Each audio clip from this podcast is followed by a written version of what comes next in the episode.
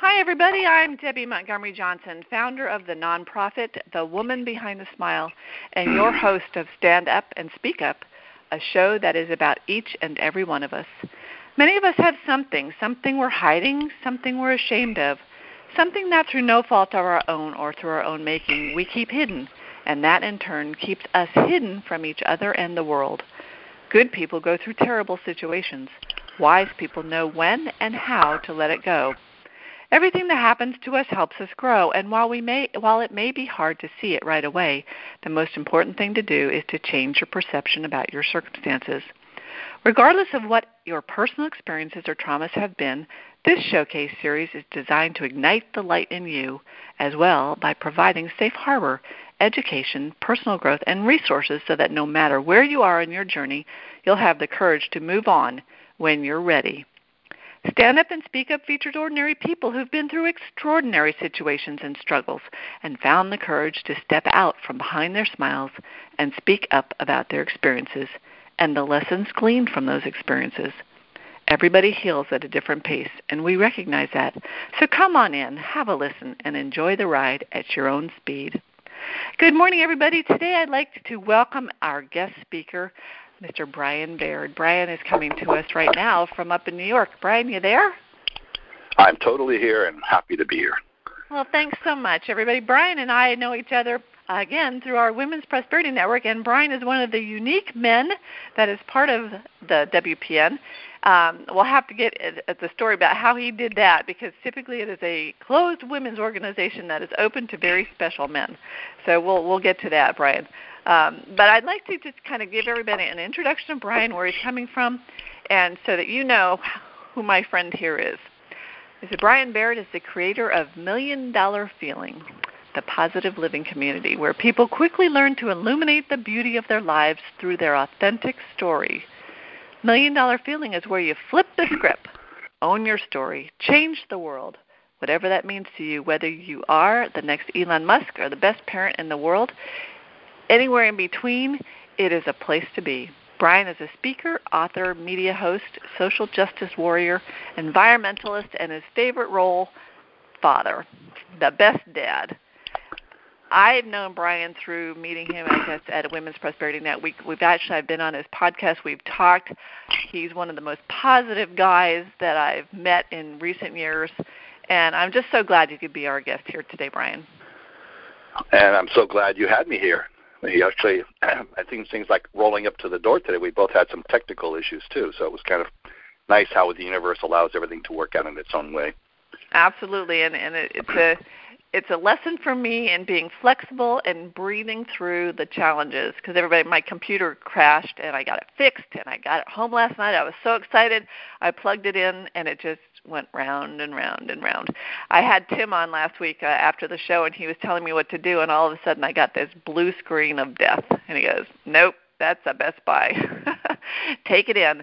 Um and so some things are a little frustrating, but you know what? That's life and Brian, as I was reading some of the things that you do and looking at what I said in my intro, there's so many things that are just congruent in our mission right now about standing up and speaking up and, and flipping the script, telling your own story.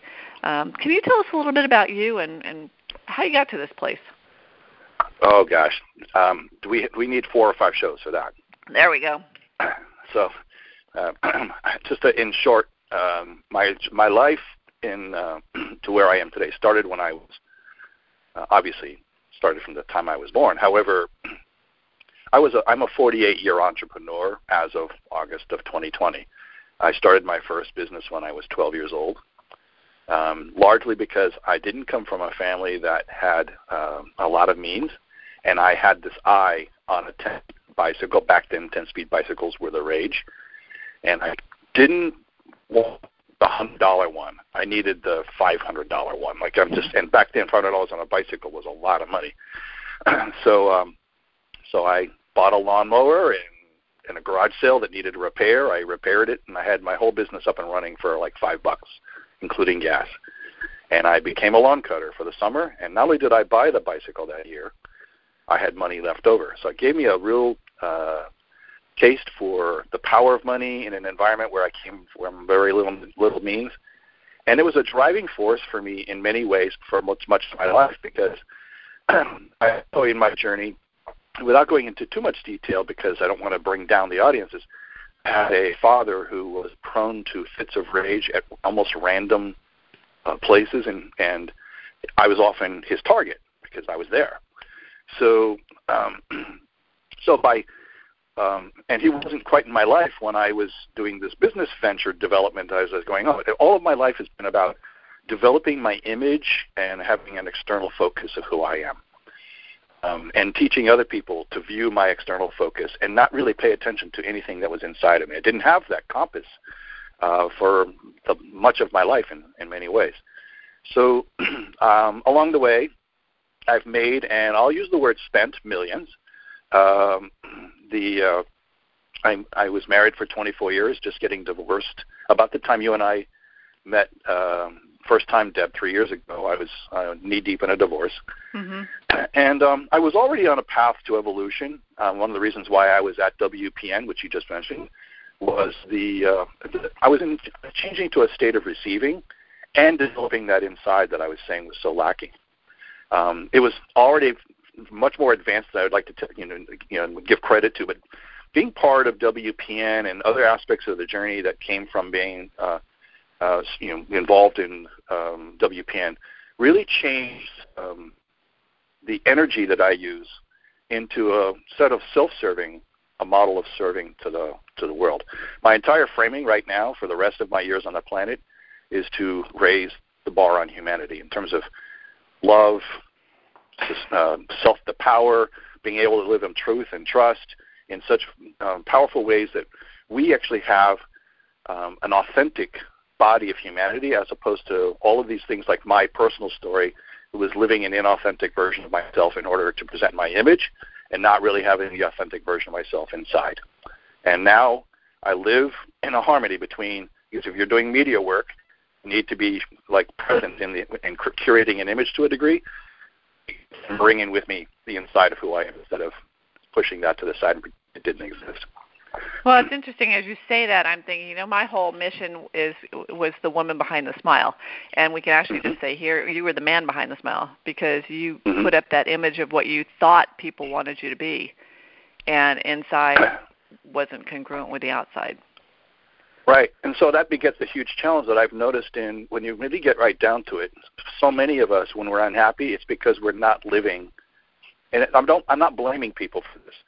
Sometimes it's about awareness and other things, but we're not necessarily. We're very often not living our full, authentic story, and um, it's always a work in progress. There's always going to be voices and noises and songs and other attributes from other people's experiences that keep imposing themselves on us it starts when we're very young and our parents imprint us with their stories, and it could very well be family heritage that's imprinted on us. It could be all kinds of things that really don't belong to us, yet we're taught this is what's relevant and important. And we'll be very unhappy. How many people have you ever met who were told, you're going to be a doctor, yet their passion was cars? and and then they became a doctor and they're miserable. Um, so, and it doesn't mean they weren't serving the world or doing great things. They just weren't doing what they were passionate about. They weren't living who they really were. So it was in my own personal journey I really discovered this whole idea of the influence of other voices overriding our true voice, our true story, our authentic selves. And once we become aware, then we can affect change. Well, it was interesting. I had that conversation with one of my boys this weekend uh, about finding jobs, and and I hear you know our fathers and our what and our you know mothers saying, "Why don't you try this? Do that. You'd be good at this." And I I was watching the boys, and and one of them was just saying, uh, "You know, that's not me. I don't want to do that." And I pulled him aside and said, "You know what? I don't care if you're the the pizza guy or the janitor or the president of a company." I said, "The goal is to be happy what you, in what you're doing." And do it your very, very best. Be the best one that you can be. And don't worry about expectations of other people. But I find even our 20 somethings, you know, they've got the parental expectations that have, and we've, I've done it. I've put it on my kids, you know, not, not necessarily knowingly, but over time, um, they've heard what we find valuable and they're like, well, that's not me. I was like, then find you it's hard for those 20 somethings. And then then you've got others. I've got another one that says, uh, you know, I wake up one morning and I look at Facebook and he's and he's I thought he was home and I was in Tennessee and the next thing next thing I see is like, well, I woke up in Houston. I'm like, what? What are you doing? And so there's the other side of the story where the kids are just, you know, doing what they feel like doing, just picking up and going and thinking. I part of me is like, you go for it. How fun is that? And then the other side is like, well, how are you paying for it? You know? So how do we find our passion in our authentic story? How do we find our real selves and kind of put those voices outside of us? Well, a lot of it is paying attention to the things that are hurting us. we don't always, uh, and I'll, and this is part of my own personal journey. Is is because of my you know, my father, who I mentioned before. I was very good at bottling up um, grief. Mm-hmm.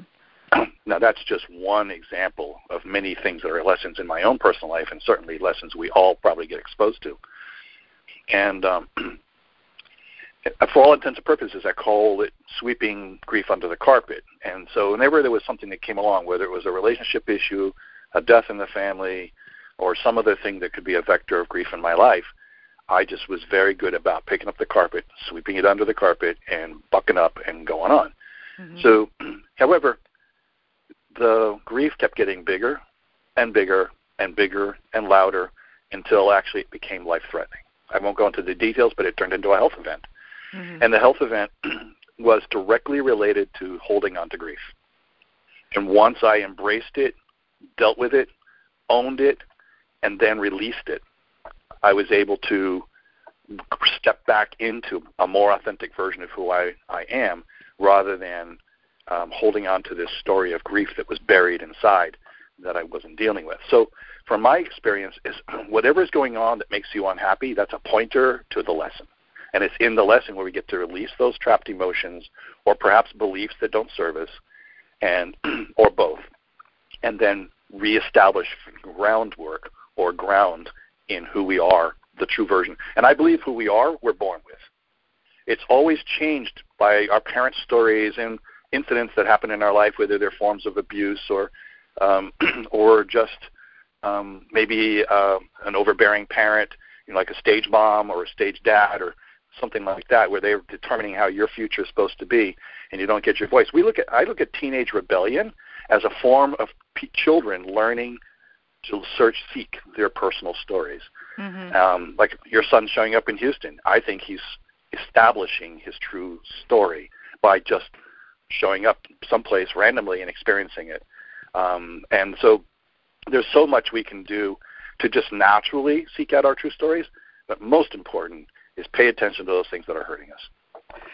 So how a lot of people try to do this on their own. You know, they've done something or their life they feel like their life isn't as whole as it should be and they start hiding from other people and they don't want to tell their story so they're not going to get help. What was the best way for you? I mean, was it through a friend or through a, a, a relationship or a therapist? How did you get through that? Well, it, it started with a couple of things. Um, being when you curate your own image for most of your lifetime, um, you, you tend not to have mentors or advisors. You tend to go like, I can do it on my own. I don't need to let anybody know. I don't know what's going on. I'll figure it out. So once you're so when you're busy curating your image, you're also busy masking yourself from um, all kinds of things, including advice. Or so it turns out I've heard the phrase for many many years, and you actually um, mentioned a version of that phrase early part of your show here. Is that a smart person learns from their lessons, a wise person learns from the lessons of others, mm-hmm. and that finally registered. Believe it or not, when you and I met in October of 2017, that phrase finally registered with me. It's and it's not that I wasn't always learning, it wasn't that I wasn't always developing, it wasn't that I was not transforming, but once that phrase sunk in, my transformation was rapid. And I've learned because I then engaged people as I'll say sometimes coaches. I worked with somebody who is a hypnotherapist and a neurolinguistic practitioner who's got a PhD in that mechanics or modality. Um, and I actually went and studied with her so that I could use those same modalities to serve myself and others. And it actually transformed every aspect of how I serve the world because now I look at the idea that once I, we can put somebody on the path to their true story and they learn how to do some of those things for themselves, then they can become um, spreaders of these this infectious positivity that will make the rest of the world a better place. My pers- my personal goal before I leave this planet is to make sure that uh, through me directly and those people I affect who affect others, billion people. Mm-hmm. And it's going to happen because the world is getting smaller as we speak. With us all online and interconnected, uh, you've got to be careful because obviously you can connect with bad people, but the the influence we can have especially with positive thinking and i mean i i get told all the time i'm pollyanna and that i always look for the best in things i'm thinking you know what? It's better than the opposite. It's better than looking at the negative all the time. Your life would just be so sad. And for me it's just like oh my gosh. You know find something positive. The sun is shining or my flowers are happy. I uh, I was thinking the other day. I think I wrote a story about this the other day. It was it started pouring down rain in Florida, and I like the sun, but I was thinking, okay, someone, especially in Texas at the time, thinking, oh, water, rain, flood, destruction. And and I was thinking, wow, my flowers are really happy right now because they're getting this lovely shower, you know? So it's all about changing your mind and, and experiencing the the hurts because that's part of life, but turning the story around and finding some good out of that pain. So you're in your so to your point, to your point, the, the the challenge being is that because most of these things have an emotional construct, the neg- the non-positive emotions have a, a um, they have a way they have a way of kind of taking a hold on us and keeping us stuck. I often use this this kind of thought is that there's two kinds of that which keeps us in place and that which propels us forward. and um, it's sometimes very much easier to stay in place because that's like the devil we know.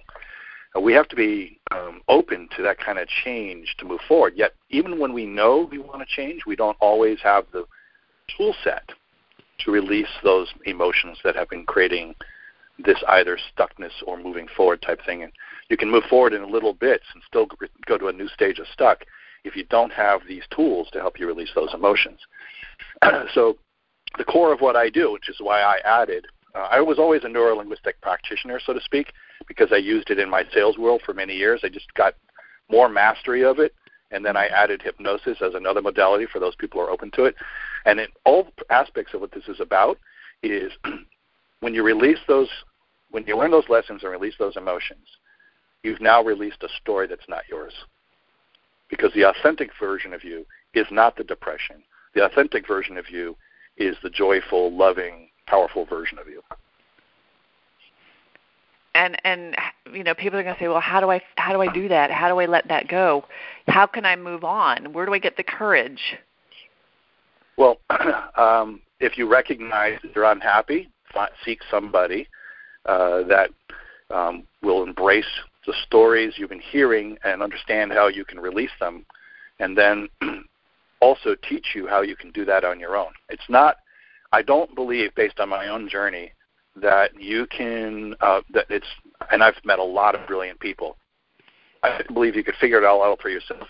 What I don't believe is that you can do your lesson learning all by yourself when it comes to deep, deep uh, trapped emotions. Mm-hmm. That those you've been carrying around these emotions for 20 years, and it's creating a an affectation of you that may be yo-yo dieting, or you're you're always seeking relationships that are abusive, or and and and we use that phrase as if it's your fault. and and I people, I actually just had a meeting yesterday with somebody I said who was completely beating herself up based on the fact that she never eats the right foods and constantly is with her her body image and weight issues. And I said, it's not your fault. You're just holding. You've got a story there that hasn't been released, and that you're medicating against that story. So the, the, help you get from others will find the pathway so that you don't need to meditate and you can live your authentic story or you can develop the path to your authentic. And when you said that to her, what was her reaction? She got teary. Um, and the and the reason being is the first time she was given not to feel guilty. Mm. Well, guilt is one of the most. I'm I'm having a hard time hearing you now, Brian. Is that your your microphone? Or you getting a cold? Change. Let's change change up here. So guilt is go. one of the the most damaging emotions. The uh, it's um, it it's it's traps so much more easily than so many other emotions, and I believe depression and guilt often go hand in hand. Well, and I found that in with the women that we serve here, and you know what I went through myself. You feel so guilty about getting duped by someone or being, you know, manipulated by someone, and then losing a lot of money. You're just like, oh my gosh, how ridiculously stupid was that? And then I realized that you know what, we're really smart people that just something happened. But it's sometimes very difficult because other people are telling you how ridiculous it was or how stupid you were for doing that that you you get stuck in that place and you can't get around your feet you know you can't move Right, right. So from that perspective, using some of the stories that are in the universe that you're supporting, um, that if we have this, and human beings do this, I've been there myself, where we have this tendency to fill the holes in our life with things that are kind of medicines, whether it's shopping or um, gambling or possibly chemical based with alcohol or drugs, or for that matter, latching onto relationships to fill those holes that we have not properly an opportunity to ourselves. And it's that journey from having other people's stories to our own authentic story. We get to release all of those things that are um, uh, uh, making it so that we are compelled to medicate. And the, and I, I use this term medication very very strongly because it's, I think it's exactly what everybody does when we when you see somebody going into an, another relationship over and over and over again. They're seeking somebody to fill a hole, um, and not realizing that's their that that's a story that they've been given that they can't be alone, they can't take care of themselves. It's not they, it's not that they are at fault for all that. It's just that's the story living and probably were handed through parental impressions or generational impressions that um, that that create um, these voices that really aren't even ours. And feeling guilty, usually we don't feel guilty ourselves. It's other voices that make us feel guilty. mm-hmm. So, as you point out, so if somebody's been affected by uh, one of these, uh, I'm going to call them criminal romances, it's very often because that person was very good at exploiting that whole. They're they're the ones who are the, the guilty parties. They're the criminals of this whole process. And when we are victims, it's just a pointer to another lesson that will allow us, if we learn the lesson and we lean in on that and go forward, it allows us to become stronger and more true and more authentic and more powerful in a loving sense and a trusting sense and actually start attracting those things in our life that really are relevant and meaningful for our happiness and joy um, and uh, peace and calm and even passion and clarity. It's interesting that you talk about the whole. Uh, after I, after my situation, and I, like you, had done a lot of personal. Ex- um, I'd gotten involved with WPN, and I found uh, sisterhood and people to talk to, and I wasn't alone all the time. But I, I spent some time with Marty Ward, and Marty's a friend of ours who does. She's a therapist, social work, and that kind of thing. And Marty sat me down and really dug deep, and she said, "Deb," she said, "You have a hole. You had a hole." in you. If you look at your yourself as a piece of Swiss cheese, and you know the big holes in Swiss cheese, you had a big hole in you that felt like you weren't listened to. I've been married almost 26 years. To a very bright, very bold guy, and even though I'd been very um, experienced and trained myself, I felt a little bit smaller, and physically I was, but uh, mentally and intellectually a little bit smaller than Lou all those years. And so, because I didn't like contention, and there were times when there could have been contention, I just, uh, like you said, swept things under the carpet, and I just felt I just removed myself from situations where there might be conflict. And so inside there was that big hole of I wasn't listened to. And when I got after he passed away, and I started my online re- relationship. It was obviously online, not in person. It became mm-hmm. an, a vehicle for me to express how I felt. I could write it. I didn't, you know, we didn't talk a lot, but I did a lot of writing. And he would write back. and he would listen. And so for 2 years he listened and he filled up that hole in me. And even though, you know, it fell apart and then, you know, I got scammed of, of all that money, that hole was filled and it changed me from the inside out. It was amazing. And when Marty told me that, I'm thinking, oh my gosh, I never would have seen that without her. So we can't do this. Well, and as you know, as you alluded, you pointed out, we. Are you there? Oh, I think we lost Brian. He went by. Oh, he's got to come back for that one, everybody, because I want to, I want to hear that. But I I do want you all to know that that hole that was in me that got filled up when I realized what had happened and that he had manipulated that hole in so many ways and I've heard this from so many women that um Brian you back? I don't know hey. if you can hear me. I Oh, I you, we dropped you as you were trying to tell yeah. me about my hole and what I, I was had just identified. saying that both of us have worked. Marty was one of my original coaches. There you go. And um, we both have common ground when there's like sort of an amplified lesson learning period, and and I I took the my journey with Marty. I just have expanded on with a whole uh, additional set of tools, and I and and and added some simplicity to it in many ways too, so that the um, so when I'm working with people, whether it's in a group or a one-to-one uh, modality, we're giving them framing that is uh, really based on four legs or four pillars, of which I think we're born with. We're born with love, we're born with trust, we're born with truth, and we're born with personal power. And in those four things during the course of our life, we end up having um, things that will shift those things uh, around. That's where the holes come from, mm-hmm. because we're born already whole, or maybe maybe we're even conceived whole. Uh, I'll even uh, say that much. But there are things that have impacts on these these whole values, these these core values, which could be abuse. It could be um, just uh, implanting of all kinds of limiting beliefs. It could be uh, it could be other experiential factors that actually give, us uh, forms of fear or uh, sense of abandonment or betrayal or self-worth issues and a host of other things that could be trapped inside of us that we carry with us into um, our forward-moving years. And in our teenage years, we um, often rebel in order to break away and establish more of who we are. And sometimes we're not equipped with the tools that allow us to do that properly, which is why you see some people do things that are not so positive when they're doing those. And not everybody rebels. My daughter wasn't one of those children.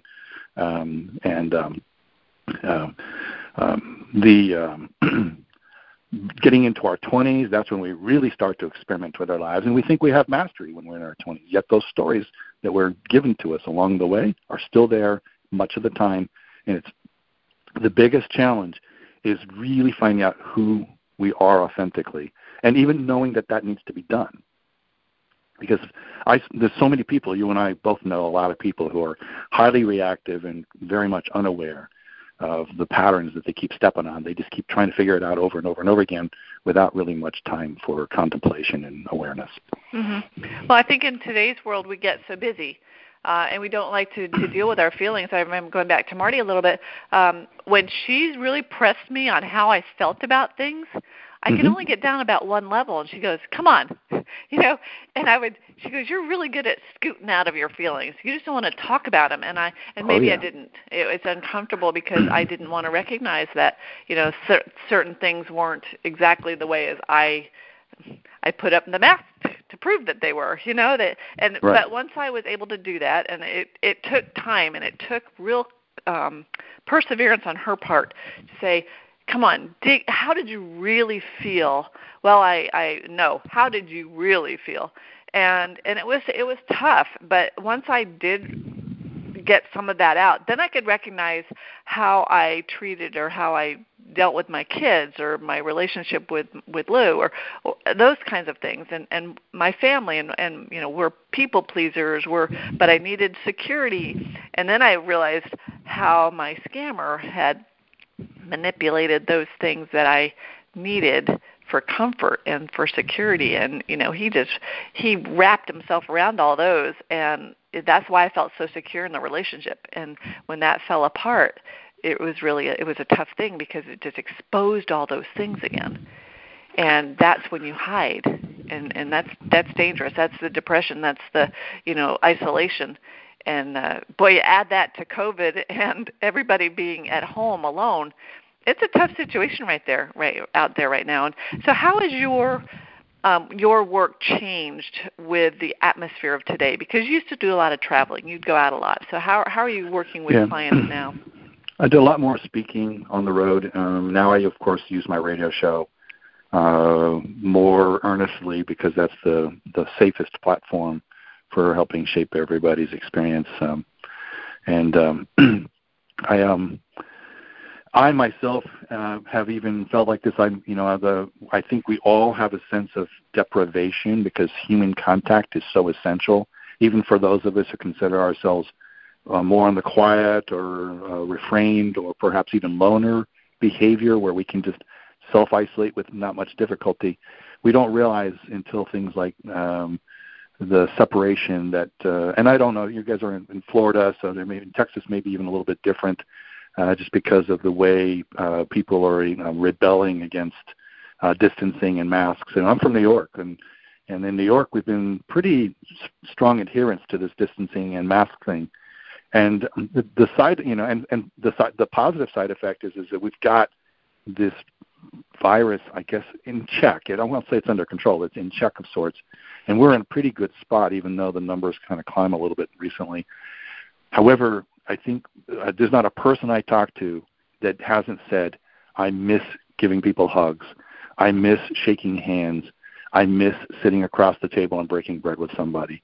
And so we are all beginning to um, to one take steps in the direction of finding a safe way to do those things. And the flip side of that is is that um, there are things that can be done with ourselves to strengthen ourselves, even though um, it really is very important to have relationships with others. I think relationships are the essence of everything.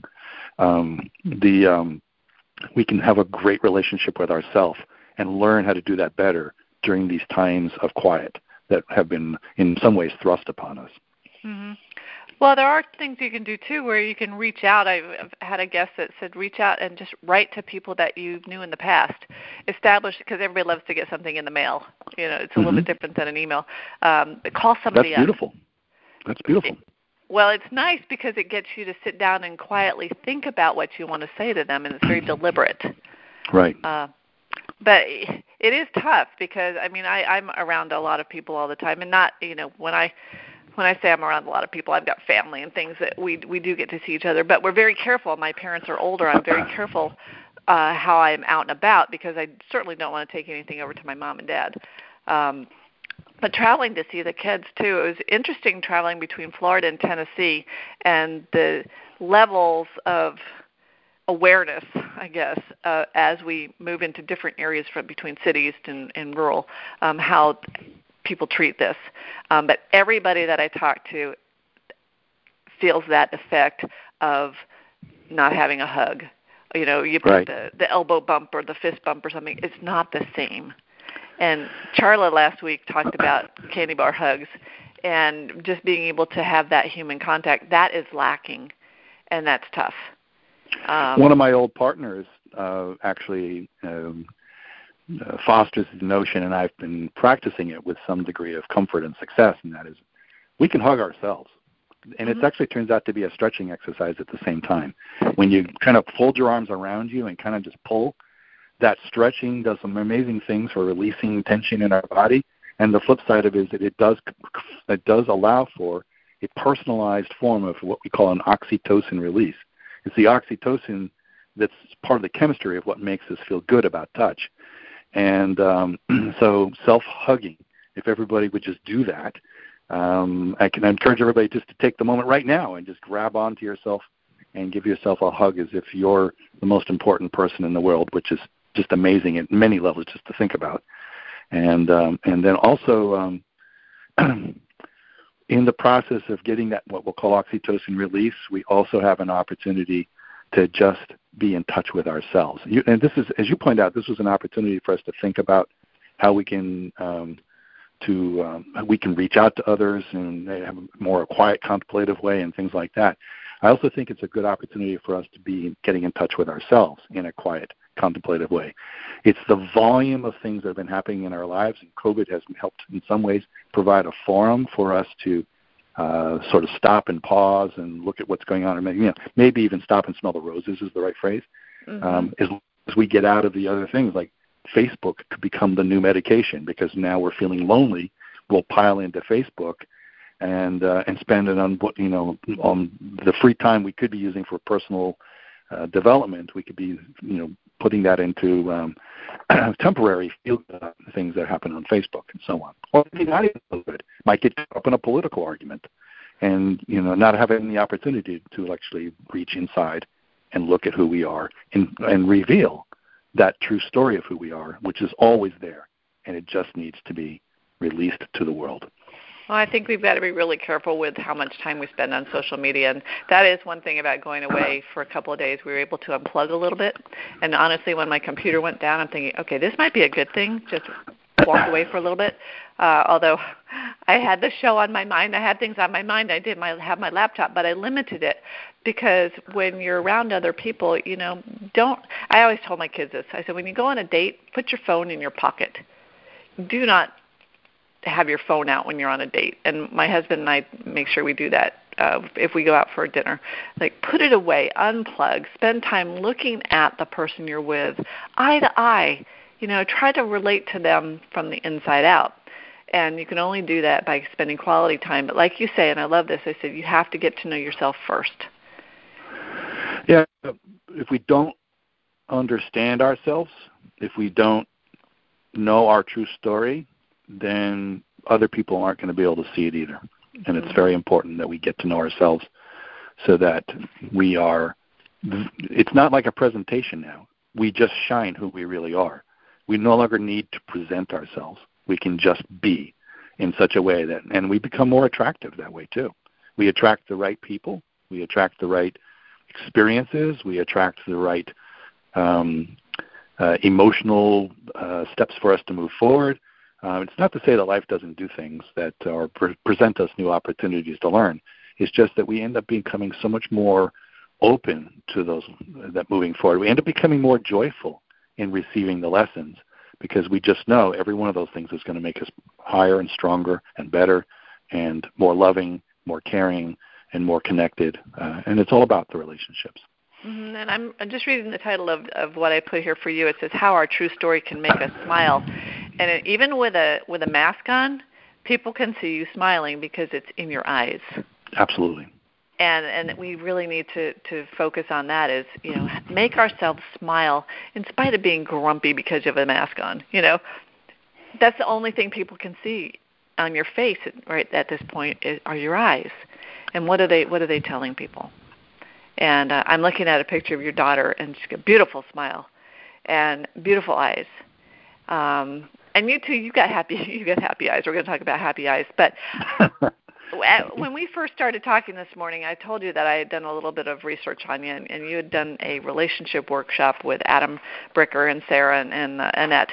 Can you kind of tell people how how have you transitioned into that, and and what did what did you guys do with that? That sounded so cool. Well, and that particular workshop had a lot to do with the language. It started with the kinds of language we use. Um, so, and um, that workshop is going to be offered for, um, over and over again because it's so powerful.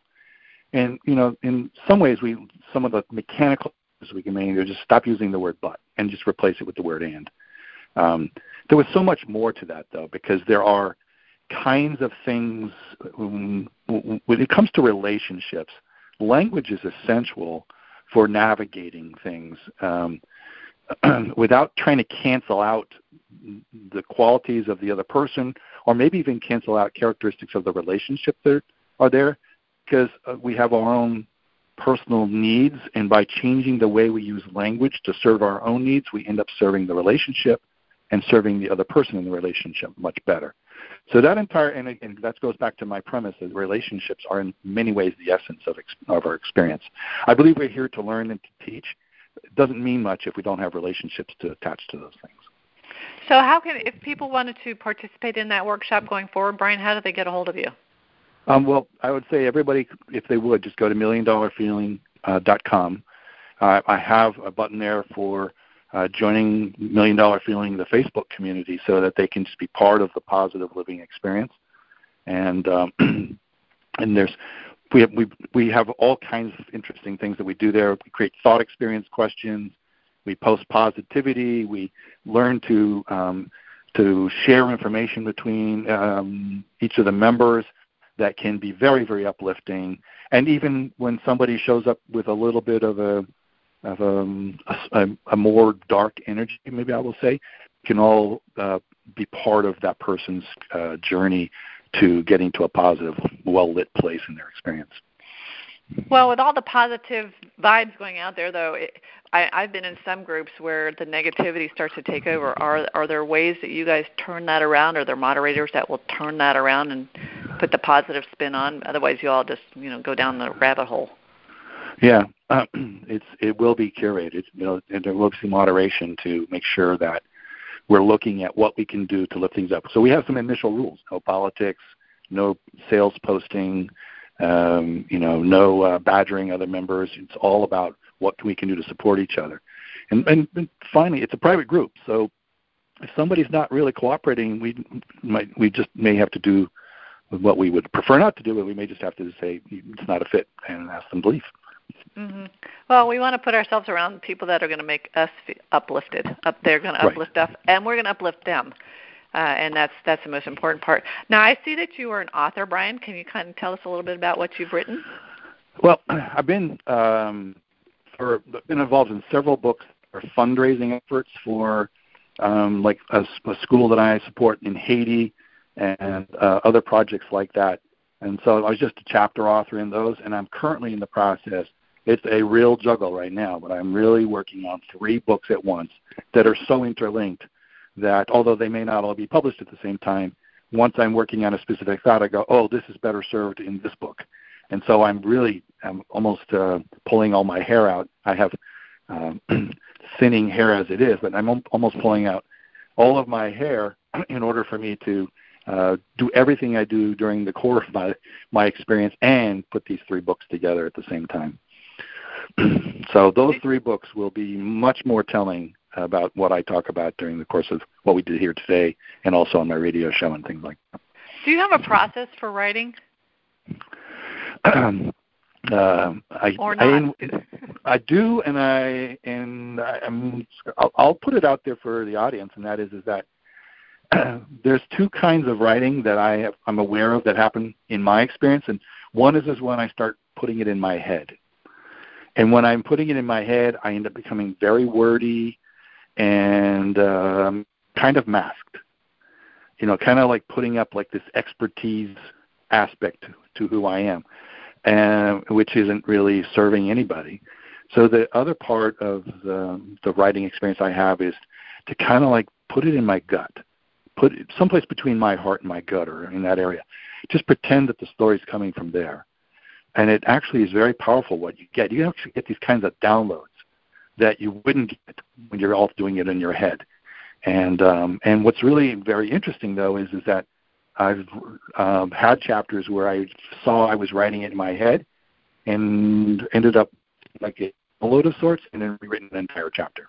So are you are you uh, actually typing it out? Or are you speaking it out? How how do you do that?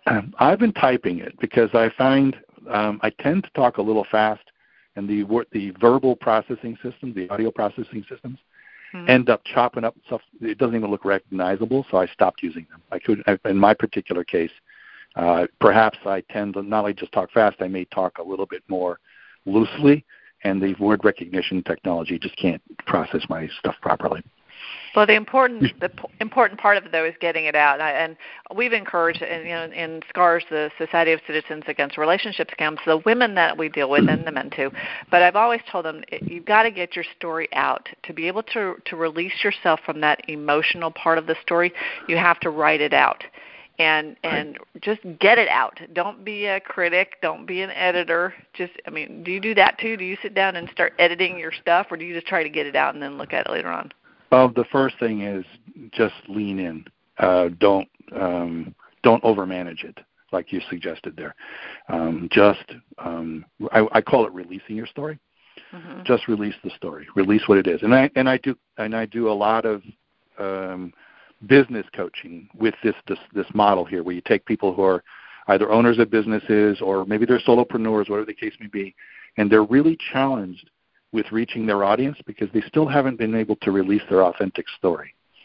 So uh, we spend time with them to help them uh, understand what their their authentic story is and how to share that story so that it connects or resonates with the people they need to reach and make them very effective with their platform as opposed to kind of just um, uh, navigating based on what the wind is for us. We now have a sailboat where we can fill the sails and go to where we need to go. And, and in many ways, I think the authentic story as a fully fashioned sailboat rather than bobbing on the ocean.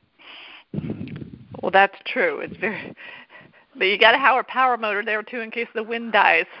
So right. that's right. when it's nice to have a buddy or a you know a publisher or a friend. I've got um, Peggy Hansen is on the line. Peggy Lee is, is working with me on an auto, audible book of my book, and it's mm-hmm. always kind of fun to have someone else not tell your story, but listen to it and, and kind of say, well, remember when this happened, you know, to kind of be a prompter.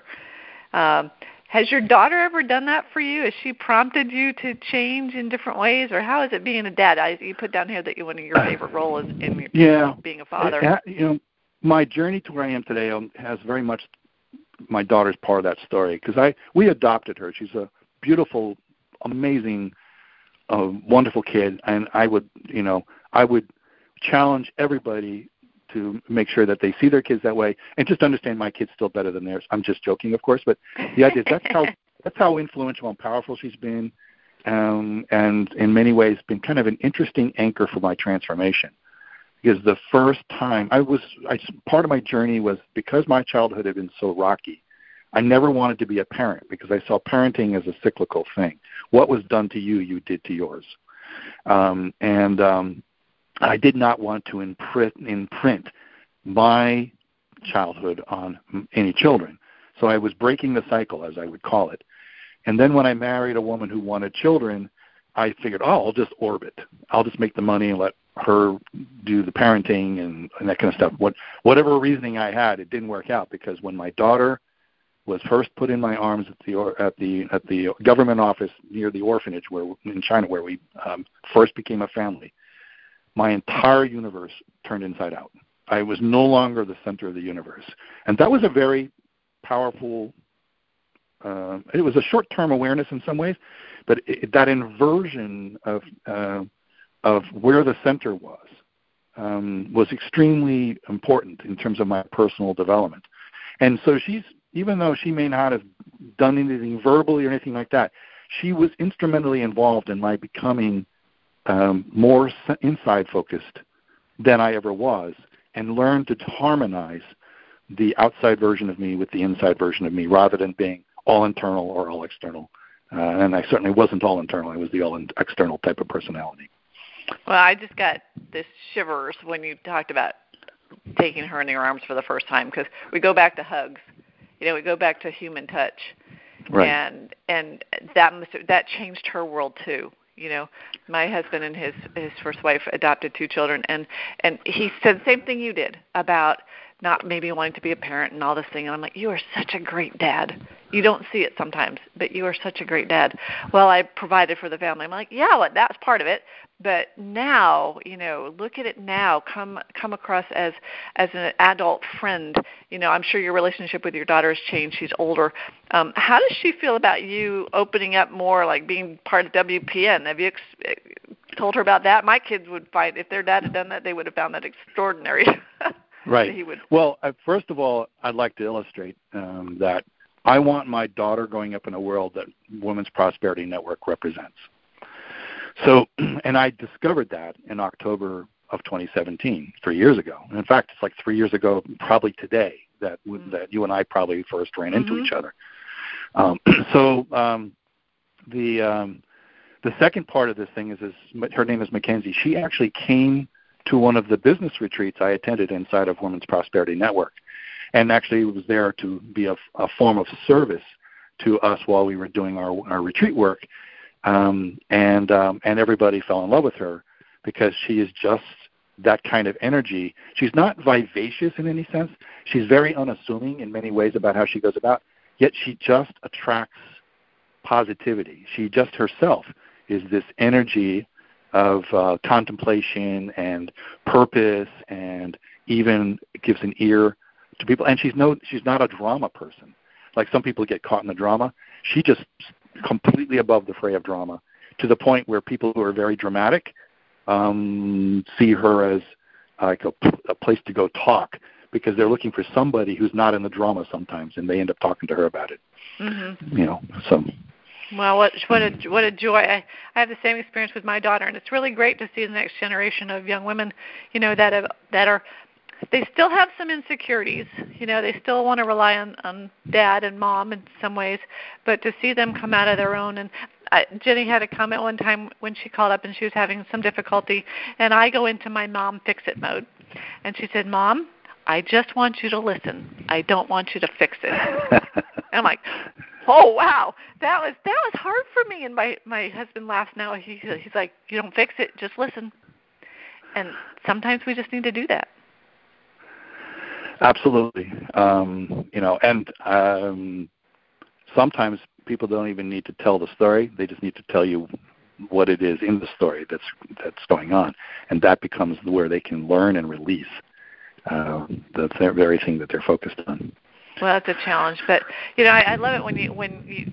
I, I you know, I look at how I put it here, how how our true story can make us smile when we find we're losing our dreams, when we find we are experiencing loss and unhappiness, when we're not getting what we want out of life. Um, I love how you put that positive spin on things, and how telling stories and bringing them out can can change our lives. And you want to be that positive change. You know, you're. I love this million dollar feeling. Where, how'd that come about? How'd the million dollar feeling come about? interestingly, I had a business partner, um, a partner in many ways at the time, and that name was something that was cultivated uh, based on the kinds of work that she was going to do. Um, and then I was there uh, in parallel with her doing my own thing. And then somehow or other, as the partnership didn't work out, uh, the name stayed with me because I'd already started the radio show. Mm. And the name was on the radio show. So um, and and I wasn't even particularly that wasn't exactly the name I was going for. And now that I've been working with it and and own it, so to speak, it seems to be the perfect phrase because it's in some ways money and feelings and everything are energy. And even though it's not really about the money when we talk about a million dollar feeling, um, it kind of gives people a chance to lean in and go, what does that mean? Because they can see the word feeling, they see the million dollars, and in many ways, we're all looking for money, not knowing that money is really it should be a byproduct of the things that make us happy, not the, not a way to happiness. And uh, and so I, the name was more of an accident for me, and yet it's now very much part of who I am. Well, I'm the poster child for the million dollar feeling. you are indeed. I I lost that million dollars, but you know what? It it changed me for the good because I always say our last our last suit has no pockets. So you can't take it with you, but it's it can change your life for good or bad depending on you know your mindset and how you look at it. Uh, it can be devastating, um, but that feeling it's not the dollars it's the feeling you get feeling. Um, from yeah. having it or not having it um, that makes a difference because as I was talking to my kids the other day, I was saying, you know, there are a lot of unhappy, wealthy people in the world, and there are a lot of very happy people that have a penny to their name. Right. So it's so a matter very of often I describe my work as helping people escape the prison of the things that they um, um, are attached to.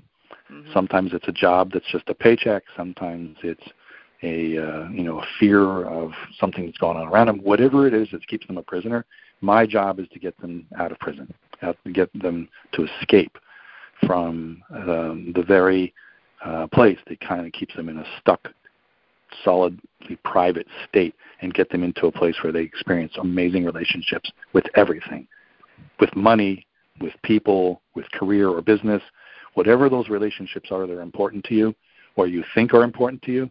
The idea is for you to become authentic, which is that's your escape mechanism. Become authentic in who you are, and you will end up with passion, clarity, and purpose that you can share, and people will latch onto that, and that's where your growth in relationships and money and career or business will take place. That's perfect, Brian. So, people, how can they listen to your to your radio show? well, it's one of the pages at milliondollarfeeling.com. We offer it in replay and, and also every Saturday morning, and it's on that same page will be a pointer to the live broadcast on Saturday mornings at 9 a.m. Eastern Time.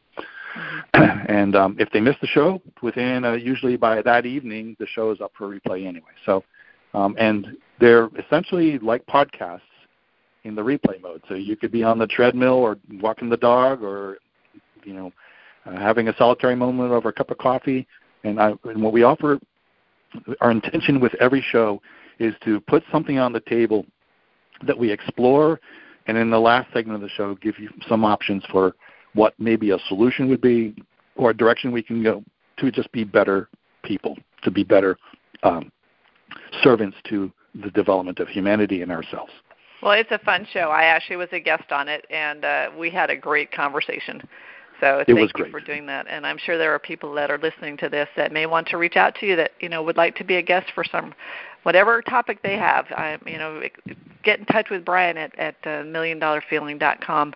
Uh, Brian, I so enjoy talking with you. I, I think you're just such a positive guy, and in spite of the things that have happened in your life, like all of us, you have really put a great spin on your story and getting out you know how authenticity can make us happy. Vulnerability can make us happy if we channel it in the right place and don't let cool. others take and if you know what? the more your authentic story exists the more vulnerable you can be because your story is your is like this shield or protector around you.